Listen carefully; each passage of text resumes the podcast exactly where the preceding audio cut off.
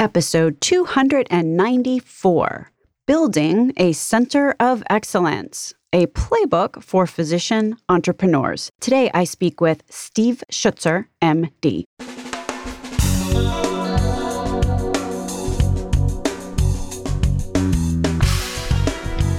American healthcare entrepreneurs and executives you want to know.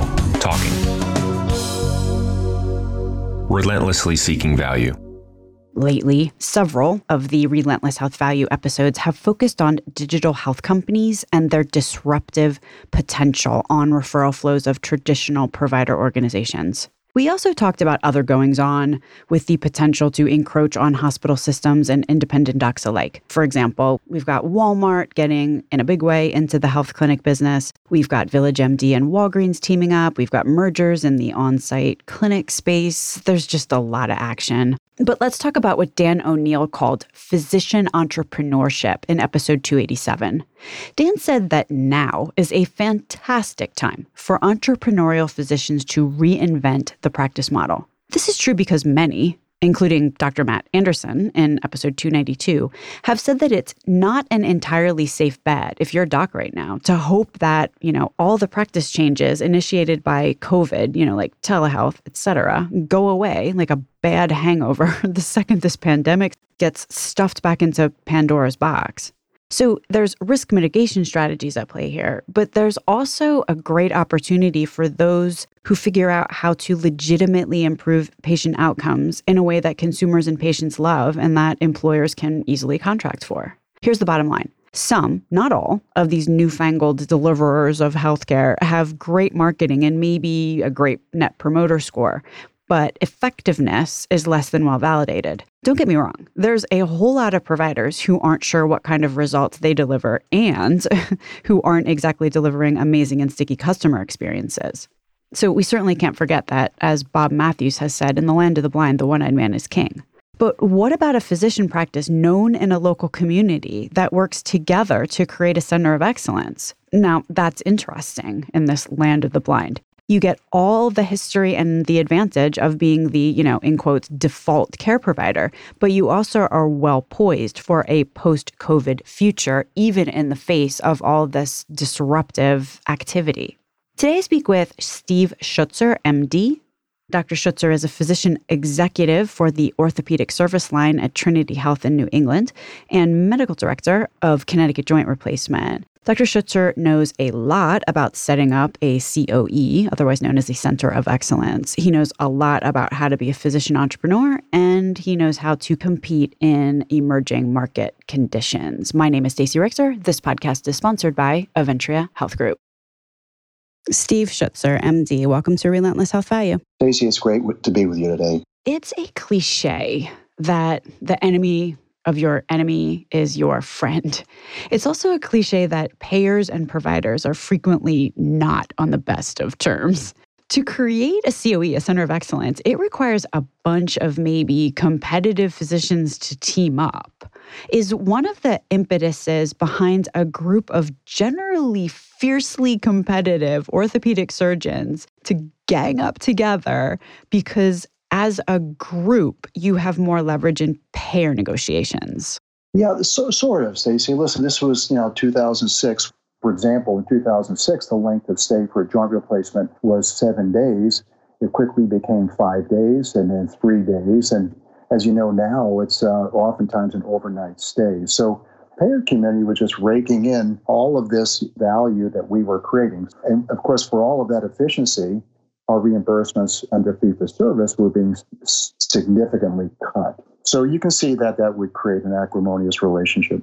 Yeah, for sure. But now let's take this from the employer standpoint. Musculoskeletal costs tend to be a significant portion of any self insured employer, you know, like up to 25, 30% of uh, self insured employers' overall spend. So now you're getting more leverage. You are now able to handle even more patients for total joint replacements, does that ultimately drive up costs for the ultimate purchasers of healthcare? There, there is no better stakeholder in healthcare than orthopedic surgeons to become managers of musculoskeletal care. not in for service models, but with alternative payment models. So, for example, at CJRI, we implemented a bundle payment model in 2009, 2010. It took a year to stand up the bundle payment program, a ton of legal stuff trying to form this relationship between the surgeons, the anesthesiologists, and the hospital. But we did that. And it kind of, uh, you know, naively at the time, Stacey, we thought, well, boy, the employers and the and the and the payers are going to be banging our doors down. Well, that was a naive thought because in 2010, everyone was still quite steeped in fee for service. And for years after that, it was like throwing spaghetti against the wall with very little sticking. So things have changed dramatically in terms of the movement to value. Where do you think we are in the move to value? We're kind of doing this before and after dichotomy, like, well, before in 2009, 2010, and like now it's a decade later approximately. And people still say that we're trundling along the, the value continuum, you know, trying to get more and more to value. Where do you think we are now? Is it still so difficult to get employers to hook up with? No, you know, things have changed, thank goodness. And, and it's very, very exciting time in healthcare. We started to see some movement in 2018, 2019. Maybe it was CMS's leadership in terms of moving 50% of reimbursements with some connection to quality outcomes. And we started to see some activity. And then COVID hit. And it was this, you know, seismic exogenous shock that laid bare all of the previous recalcitrant and entrenched problems in healthcare problems with access, affordability, accountability, the adequate fee for service models, it just highlighted all of those problems and, and threw gasoline on the wound. You know, but at the same time, on the, on the positive side, the good news is that never have the opportunities to effectuate change been more omnipresent. There's no question the value agenda is gaining steam, and that COVID has seemingly ignited a torrent of innovation coming from many of the sectors. So, if you are a group of orthopedic surgeons in Connecticut, you know, who got together in 2010. So, you, know, you're ahead of the game and you figured out how to work together in standardized care. And I'm going to circle back to this, but, you know, got buy in from anesthesiologists and, you know, all of the ancillary services that are required to put together a bundle. But if you're you in this moment in time, what are you doing now? Yeah, so we're very proud we've had a bundle now for for 10 years. And as we tell folks who want to implement bundle payment programs, even if you never contract for a bundle, going through the implementation process of launching a bundle payment program will yield incredible unrecognized value. Just going through the necessary care redesign process. What we're doing now, and I think you alluded to that earlier, is that we're moving upstream and I'm not talking about doing orthopedic surgery. I'm talking about becoming mentors to our primary care colleagues and guiding them in the right direction. You know, bundles are great. They provide employers with what they're looking for predictability, accountability, and transparency. That's great. But healthcare is not going to be solved by bundle payments alone. We're working with a, a, couple of companies now. One of them, I think you know, is Integrated Musculoskeletal Care, moving towards being managers of MSK rather than just providers of procedures. You, you, said something which I found really interesting that just merely going through the care redesign process is invaluable. Why do you say that? Yeah, because in order to implement an alternative payment model, call it bundle payments or capitation or shared risk, you have to know your outcomes and you have to know your cost. It demands an end to end care redesign process. And ours took a year. Just in doing so, you unfold, oh, wait a minute, isn't so and so having that done three times? And you start to unleash this innovative process that starts to ferret out all of the waste and inefficiencies built into these old models. And then at the end of the day, you can price your bundle accordingly and you understand what risks you can take, what type of performance risks you can take, because you understand your cost of complications. If I'm an employer, I want to make sure, you know, if someone's going in for a total joint replacement, for example, A, that it's appropriate, you know, like uh, just across the country, I forget what percentage, it's a high one of spine surgeries and joint replacements are deemed unnecessary when they wind up at a center of excellence. So, you know, I want to make sure that I'm sending my employees to a place that not only has good costs, but also has great quality, you know, the whole value equation. I'm assuming that what you're talking about here is, is effectively setting up a center of excellence so that you're attractive to employers and, you know, the employers want to send their patients to you. You know, we see second opinions, and I look at some of these x rays and wonder, are they, are they kidding me?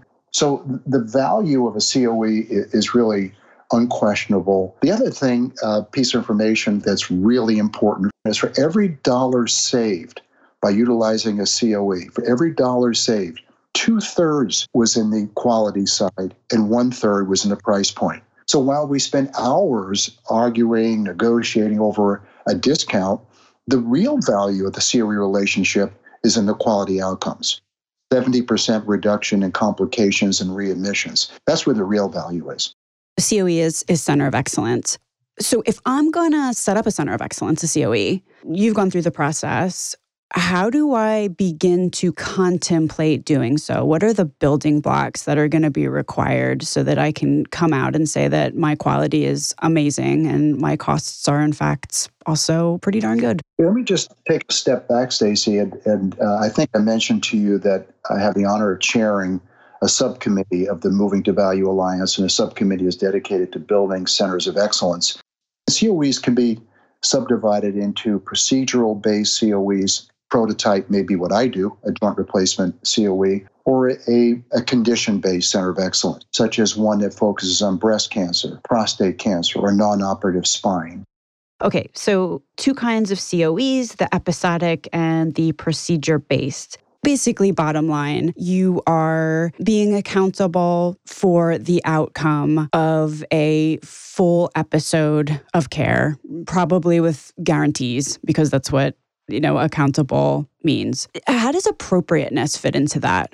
Yeah, that's a, a, great question because let's face it, bundling is great, but it's still embedded in the bundle is a fee for service. And by itself does not necessarily reduce overutilization. So at our organization, we have uh, a form which we call the appropriate use or pre certification form that all our bundle payment surgeons have to complete for a patient is accepted into the bundle.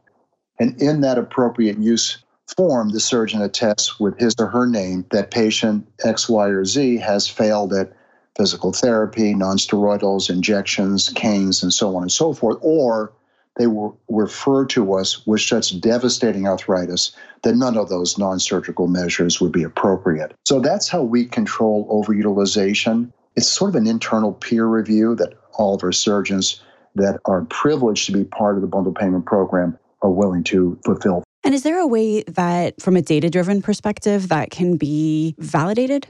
We were very fortunate to have our program validated by the Validation Institute. Uh, you know, it was a rigorous undertaking. They got into our database, they asked for references, and gave their stamp of approval. Let me just make a point here. Dr. Schutzer has a whole slide deck that digs into everything we're about to discuss and have discussed.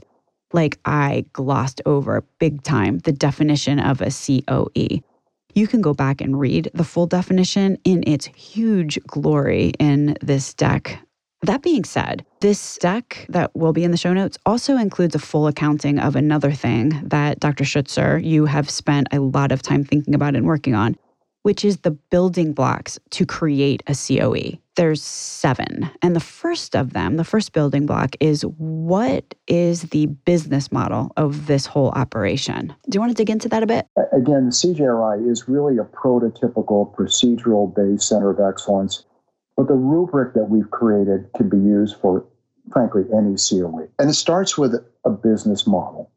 And, and by that, Stacey, I'm not talking about the various revenue streams for the Center of Excellence. I'm talking about business relationships between the physicians. Are they willing to cooperate? Are they willing to be collegial? Are they willing to standardize care plans? These are the fundamental the most fundamental building block of the center of excellence, without which the likelihood of success, I think, is remote. You know, you say relationships, I hear trust. it's difficult enough amongst physicians because let's just say I, I, haven't heard of many medical schools that have classes in you know how to lead a cohesive team. That doesn't seem to be part of the the curriculum in most cases. So generally speaking from i've heard physicians talking about yourselves so i don't feel like i'm i'm, I'm out of school here when i say that physicians tend to be very you know individualistically competitive So, you know, you need trust amongst the individual physicians in order to build this business model, but also amongst other stakeholders like the aftercare. You know, like if you're putting a guarantee on this and the people that are helping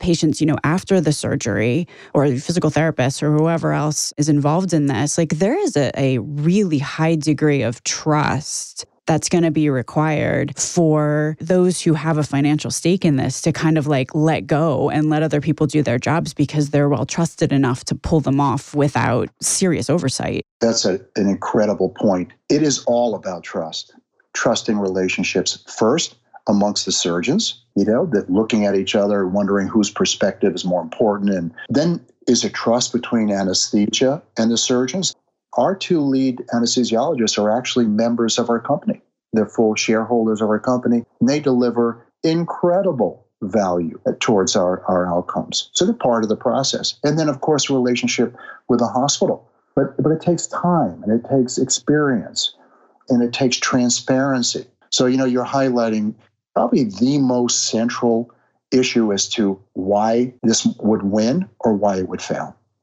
The second element of a COE is a registry, a repository of data. And you know, you know, C. Edwards Deming, the probably the, the father of continuous quality improvement and statistical variance, has many quotes attributed to his name. But the one we like best is "In God we trust." All others bring data.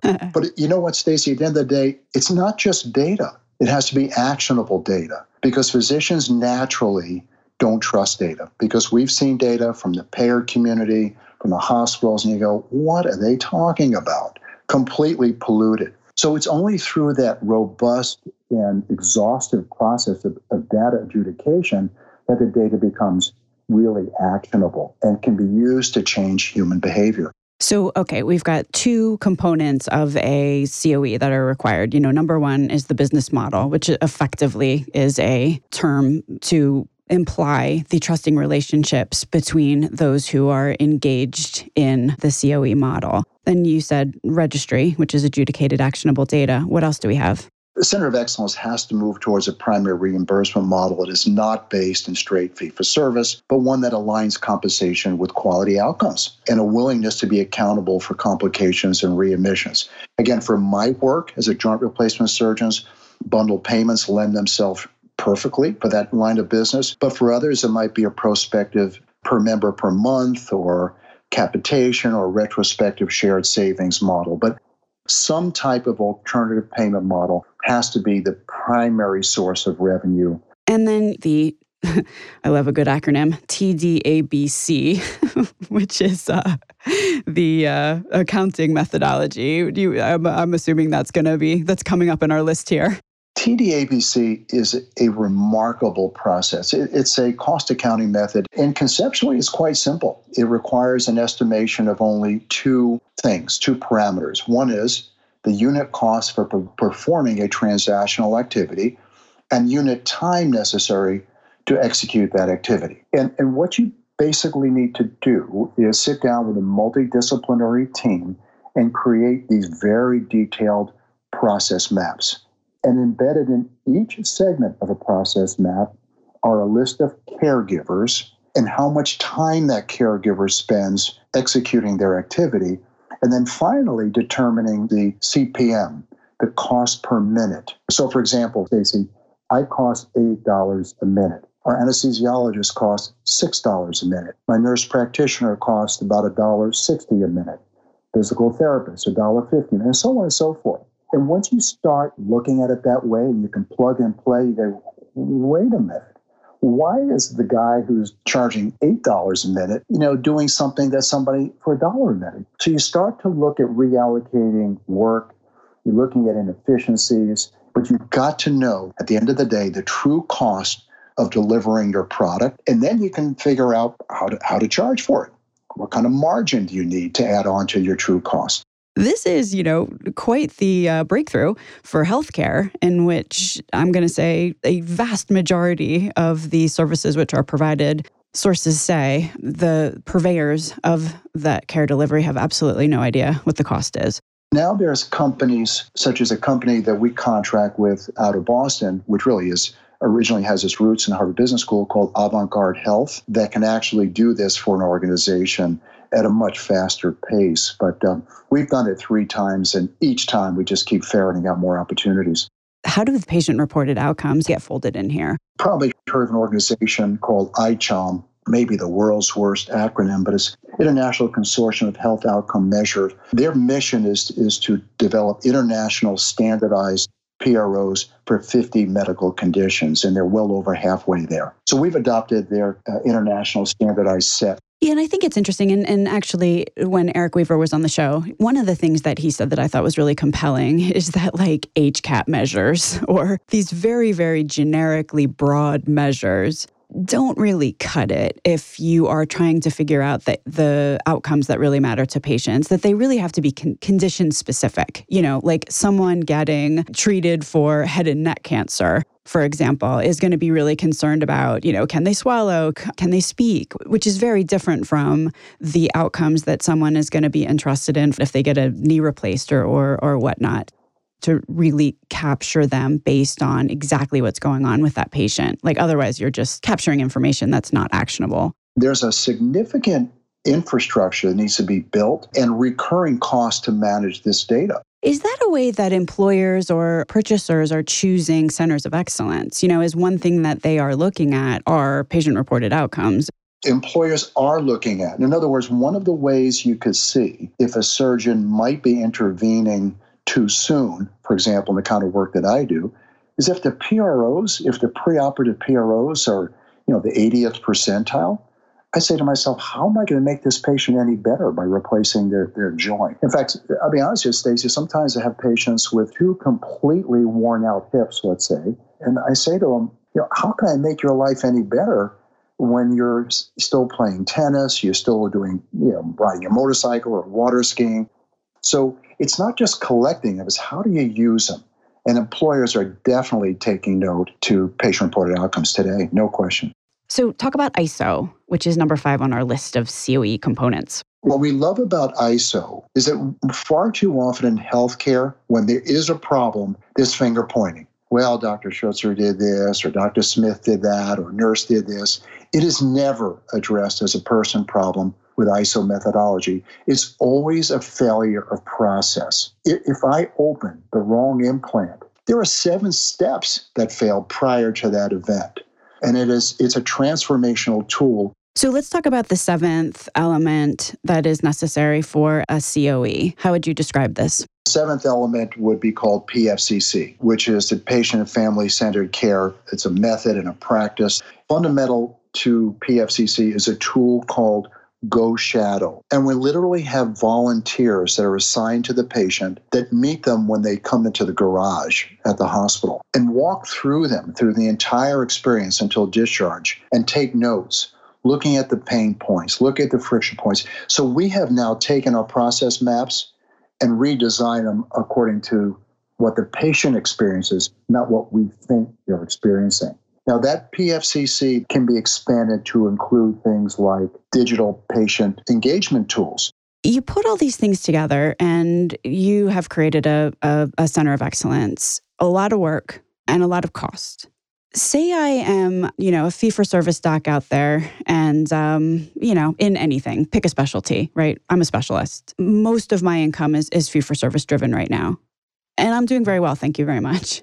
What's the risk here? Obviously, every business decision that somebody makes has a component of opportuni- opportunisticness, if that's a word, as well as a risk mitigation component to it.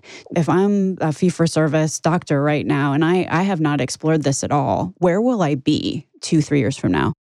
Stacey, that's a great question. It's a question that excites me what I'm getting reimbursed in fee for service now for an arthroplasty in dollars is half of what I got 30 years ago. So in real dollars, it's maybe 20% of what I got paid in the late 80s.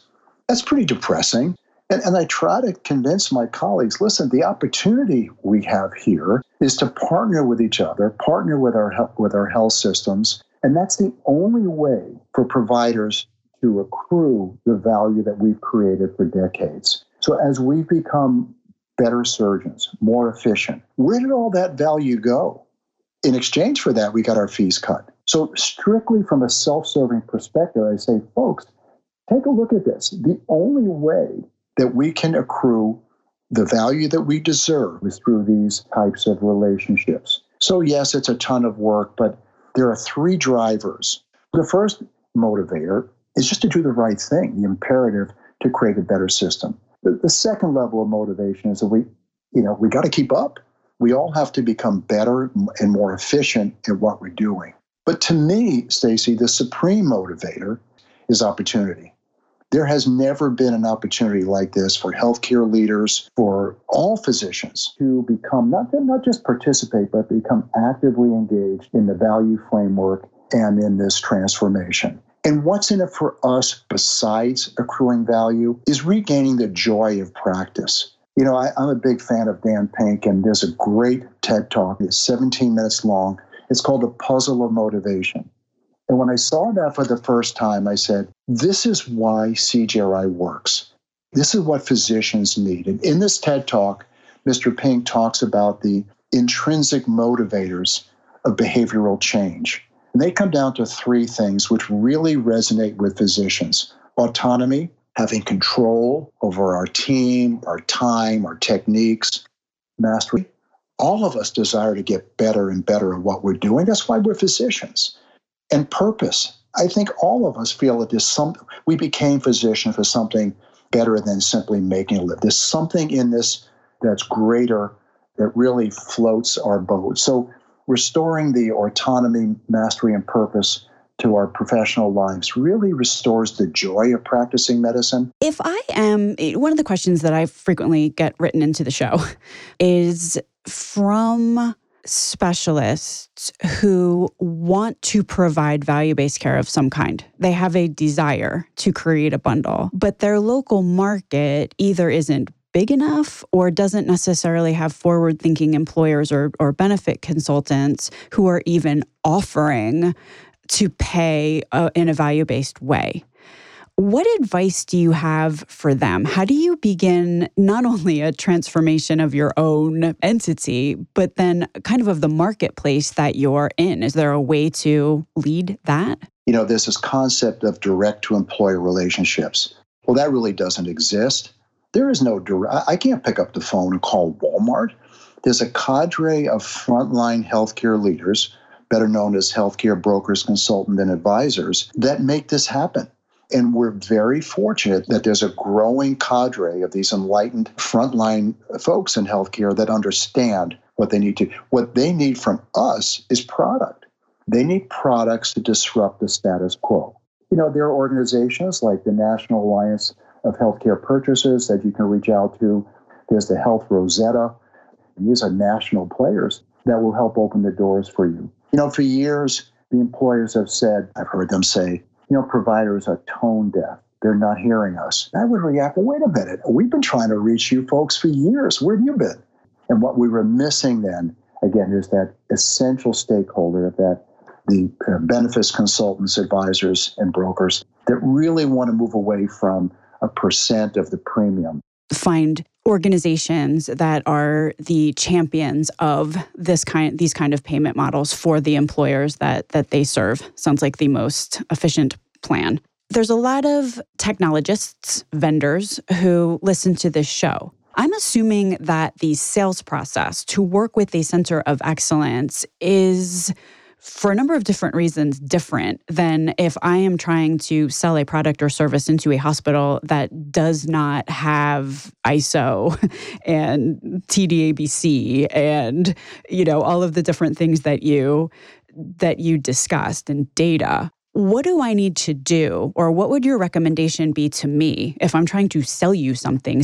To some extent, the answer to that has become more complicated because we now, CJRI is a a service line within St. Francis that is owned by Trinity New England, that is owned by Trinity National. So it's not quite as easy as it was 10 years ago to enter, implement these types of programs because there's a national uh, superstructure around all of that. But we've also made an effort internally to be digital leaders in the digital healthcare transformation. So again, we've contracted with Force Therapeutics for a digital patient engagement platform. We've contracted with Avant Garde Health to be our data analytics firm. You know, we have other types of implant technology, robotics, and so forth. So, as a service line leader, these individuals, if they have a technology, would reach out to me and I would take it from there. I'm assuming that they would have to come to the table with a certain level of data and a certain also level of knowledge of your business practices because they're going to have to, you know, it's typically incumbent upon those that are trying to like, you know, bring the offering to figure out how it fulfills a need that you may have. That is correct. It's all about data. You know, as you mentioned earlier today,